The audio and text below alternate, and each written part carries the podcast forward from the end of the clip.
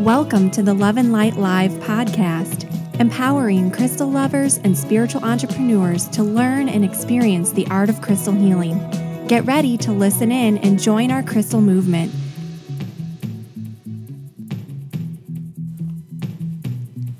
Hello, and thank you so much for joining me for the Love and Light Live podcast brought to you by loveandlightschool.com. I'm your host, Ashley Levy, and this podcast is the number one place for all things crystals. In today's show, we're going to talk about the healing properties of charoite. This is one of my absolute favorite stones, um, especially when it comes to purple or violet stones. And if you've been listening to the podcast for long, you know that I always like to start our healing properties episodes with a little message from the crystal. So here's the message that came through for me from charoite Get lost in a state of divine bliss. I love this because charoite has such a high vibrational spiritual energy to it. It's really strongly connected with the crown chakra and it does kind of overtake you in this feeling of bliss and positive energy. So let's talk quickly about some of these common healing properties that charoite has. Now, let me actually, before we do that, let me tell you a little bit about my personal journey with charoite. The first time I really worked with this stone was when I was going through a pretty intense period of spiritual shift and growth and change in my life. And for me, charoite was a way to take all that high vibe spiritual energy that I was um, kind of shifting into and bring it down into the physical and actually do a little bit of spiritual grounding. Because after all, although being in this state of spiritual bliss is absolutely phenomenal, if you're not maintaining good grounding while that's happening, you can get a little bit too carried away, a little bit too, um, you know, up in the clouds. And Charoite is a stone that helps you really step into that spiritual energy while still maintaining a good, well grounded form of balance in your life. So, charoite is a stone that can aid you on your path of spiritual service. So, many of you who listen to this podcast, you're healers, you're light workers, you're empaths. And charoite is a stone that really helps you get back on that path, find that, la- la- that life path that calls you to be of service to others. It also stimulates your creative energy, and I find that it does this in a way that really connects you with spirit and with the universe around you. So, whatever it is that you're bringing forth and creating in your life comes from this connection with spirit. It's also an amazing stone for promoting inner reflection. So, if you feel like you need to do a little soul searching, you're curious about um, maybe what path you need to move toward or just, you know, what's going on with you in your life, Charoite is a stone that really helps you reflect on who you are, who you want to be, and how to get there. It also encourages you to have a really positive attitude. It is just a downright happy and joyous stone. If you pick up a piece of charoite, you instantly just feel better but it's also a really strong protective stone.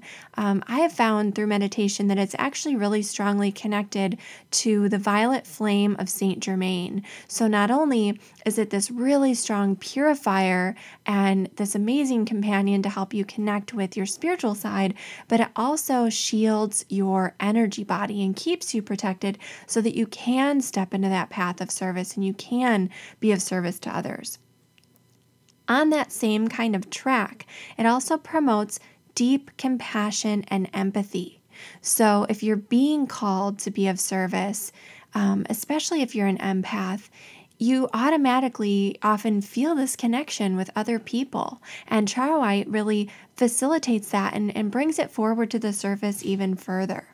It also promotes mystical experiences, so it's an excellent stone for astral travel or shamanic journeying. And even further, kind of taking that a step further, it aids and assists in spiritual healing. So, if you're doing some kind of journey work or dream work, um, it really promotes and facilitates your ability to heal on a spiritual level. Now, Some people also claim that charoite helps facilitate a connection and communication with beings of the fairy realm. So you if you are a total fairy child, this is a great stone for you to work with. Personally, I found it to also really increase the effectiveness of Hado, which is the form of water crystal healing um, developed by Masaru Emoto. It also helps, like I said earlier, really cleanse your emotional and psychic bodies. So it removes all kinds of unnecessary cluttered energy or psychic debris from your energy field. It's also an amazing stone to use during meditation. So, whether this is just a quick, you know, three to five minute meditation that you do to start your day, or a deeper, longer session, it really enhances the experience to be wearing a piece of charoite jewelry or have a piece in your hand or just one somewhere nearby in your sacred space. And finally, it's a stone of peace and tranquility. When you look at the stone, you can just kind of get lost in the shimmering surface because it has this pearlescent quality to it. It's deep purple, often mixed with lavenders, maybe a little bit of white, and then sometimes it has some translucent milky patches, which are known as um, and it can also have some black streaks in it as well. It's associated with the sixth and seventh seventh chakra, so the third eye and crown chakra, and is strongly connected to the zodiac signs of Sagittarius and Pisces. It's also linked to the air and water elements, and its companion flower, which you may or may not know, is the lead plant. This is a beautiful native plant here in the Midwest, and it really has a strong tie um, energetically, uh, like a really intense resonance with charoite. Its companion essential oil is plumeria, and its companion stone is sugilite or sugilite, depending on how you prefer to pronounce it. Um, I find that these two stones actually often get misidentified from one another, but they work really well when used in tandem. The best charoite actually comes from Siberia, but it can be found in a few other locations throughout Russia. Now, I do want to throw a little bit of caution out here because there are some sellers that are selling a low grade of charoite from China, but actually, this isn't charoite at all. What it is, is a form of fluorite. So it looks a little bit like a really low grade charoite. It's mostly white with a little bit of lavender kind of streak, but it doesn't have any of that pearlescent or chatoyant quality to it at all. Um, and it's actually just this low grade kind of mottled fluorite from China. So just beware of that when you are searching out some pieces for yourself to work with. I hope you found a lot of value in today's show. If you want more information about anything I discussed in this episode, you can learn more over on the website at loveandlightschool.com slash blog.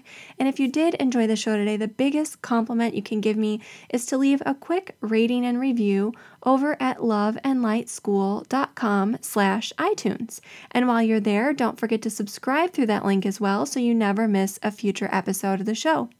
That brings us to the end of this episode of the Love and Light Live podcast.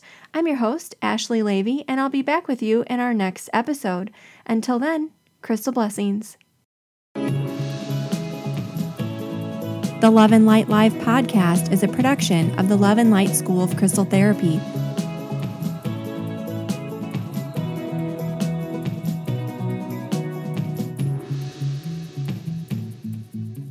Visit us online at loveandlightschool.com.